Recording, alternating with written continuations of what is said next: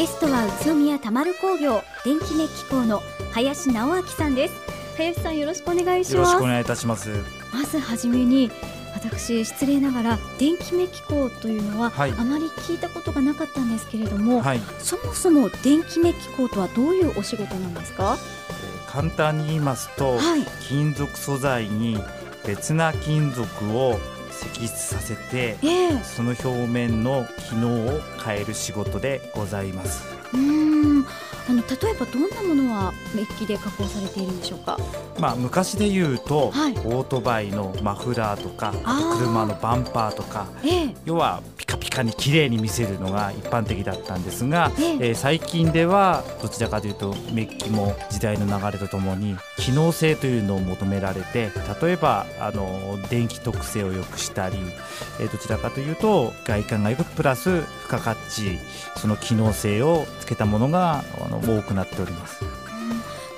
と電化製品などではよく使われているということですね。そうですね電化製品も、はい、まあ、表の部分で大体光っているものがあれば大体メッキかなと思ってもらって結構だと思いますが、はい、その家電の中でも中身の基板とかですね、そういうのも非常にメッキが多く使われております。はあ、意外と私たちの身の回りにはたくさんのメッキ加工されたものがあるのかもしれませんね。そうですね。メッキにはどんな種類があるんですか？はい、あのいろんな種類がございまして、はい、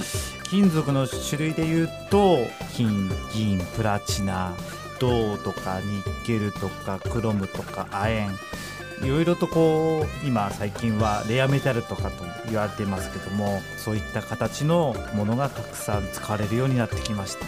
そのメッキの種類によって加工の仕方って変わってくるんですか？えもちろん変わってきます。実際に一番多いのはどういった加工なんですか？私ども会社では、はい、えー、主にクロムメッキ並びに艶消しの硬質クロムメッキ、とはあの錆防止の亜鉛メッキあるいは電気特性を良くするニッケルメッキとかさまざまでございます。いやすごく難しそうだなと思うんですけれども、はい、あの技術ってすごく時間をかけてこう身につけていかれたんですよね。そうです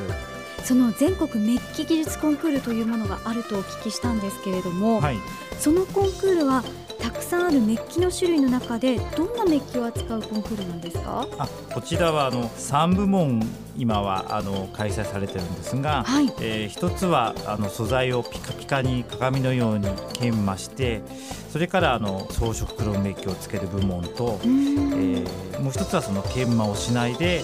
クロムメッキをつける部門とあとは錆を強化する亜鉛メッキ部門とこの3つに分かれております。それぞれ違う部門でのコンクールとなるわけですね。はい、宇都宮たまる工業さんではどのようなコンクールに応募されているんですか？ああの基本的にはあの全てのコンクール内容の仕事ができますので全てに毎年応募しているような状況でございます。全てですか、はい、平成19年のですね、はい、自由研磨装飾メッキ部門と亜鉛メッキ部門でこれダブルでなんですが全国1位にあたる厚生労働大臣賞を受賞しました、はい、えー、その2年後ですね平成21年度に装飾クロムメッキ部門、まあ、全国1位を受賞しまして、はい、全国で、まあ、個人で唯一3冠を達成したということになっています。素晴らしいその結果ですけれども、はい、その結果を残すためにどんな努力をいつもされているんですか？あのー、コンクールでもう1位取るにはもうひたすら毎年コンクールに参加して、はい、まあ、審査結果というのが来るんですが、はい、それをまあどのように自ら考察して、まあ、次はどうしたらいいだろうということでもっと良くなるにはどうしたらいいだろうっていうその毎年毎年参加する積み重ねによって1位を取れるという決してだから最初から1位を取れるわけじゃなくて、はい、えー、この1位を取るためにもう10年ぐらいずっと出続けましてもう2位とか3位とかしょっちゅうなんですよ。ただ1位っていうのはなかなか難しくて、ようやく1位を取れたという感感じですね。常にどこがダメだったんだろうとかどうしたらもっと良くなるだろうということを考えていらっしゃるんですね。そうですね。そもそもどんな思いでコンクールに応募されているんですか？えー、これはですねちょうど12年前にですね、はい、私の父親が私がちょうど28歳の時に亡くなったんですが、えー、先代がですね、はい、このコンクールでも当時は労働大臣全国一の大臣賞を取りましてなんとかそれに追いつけ追い越せという形で、はい、私も先代が亡くなった後続き応募して、はい、まあ、平成15年度に、まあ、アイメッキ部門で会社で1位を取ってこれでなんだなとよし追い越せって形でさらにあの参加し続けまして、まあ、あの多分先代もびっくりすると思いますけど三冠取っちゃったっていう形ですね。じゃあお父様を超えたわけですよね。まあそういう感じだと思います。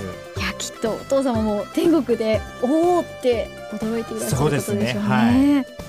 メッキ工という仕事を通してその発信をし続けている林さんですけれども、はい、そのような活躍が認められて現代の名工にも選ばれたんですよね。そうですね。この現代の名工というのはどういったものなんでしょうか？はい現代の名工はですね、はい、まあそのものづくりに携わる第一人者と召される方が表彰されるんですが、えーはい、まあもう少し細かく言うと極めて優れた技能を有する人でなおかつ、はい、えー、その技能を使ってですね産業界とか、えー、そういうものの発展に貢献したものさらに講師育成指導ですね、えー、まあ、若手を育てられる実績がを残した方えその3つが揃わないと受賞できないような形になってます。腕だけでなくさらにその先の実績まで問われるわけですね。そうですね。もうすごく難関だというふうにお聞きしているんですけれども、はい、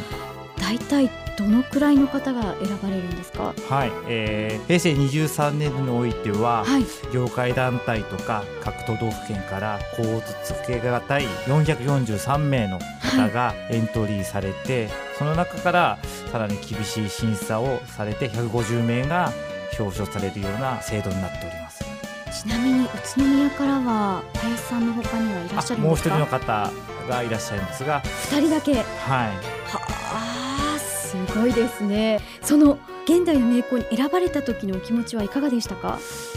そうですね。あのまあコンクールで大臣賞を取った時に、はい、ちょうどその時があの現代の名工を意識して目標としてましたので、えー、まあ、あのそれがようやく4年かけて達成できたので、はい、まあ、非常に嬉しく感じております。やはりこちらも時間をかけて。そうですね。あそうだったんですね。また平成23年度受賞者の中では林さんは40歳最年少だったとお聞きしているんですが。そうですねあの40歳、まあ、現代の名簿で若いと思うんですが、はい、まあ、自分では一番技能者として、まあ、人生の中で一番ピークに立っているような感じですのでまあ、そういう時期に取れたっていうのは、はい、自分としてはある意味良かったなとは思ってます。うんでもこの現代の名工平均すると64.5歳ぐらいの方が取られるというふうにお聞きしていますそうですね皆さんベテランって形本当私はどちらかというと若手という感じですが、えー、まあ疑学に言うと、まあ、こういうコンクールの実績も考えるとそういうベテランにもは負けたくないという意識も持ちましたね。やはりその負けたくないという気持ち大事ですよね。そうですね。林さんを支えているものってそういう気持ちの部分ってありますか？そうですね。やはりあの何かしら目標とかを持ってモチベーションを高めるというのが日常生活では必要だと思ってますね。それは小さい頃からそういうふうに思い続けていらっしゃったんですか？え小さい頃はあまりそういうのはなかったんですが、はい、やはりあの徐々になんていうのかなあの仕事を通して何かモチベーションを高めないと、自分は成長したいなっていうのは、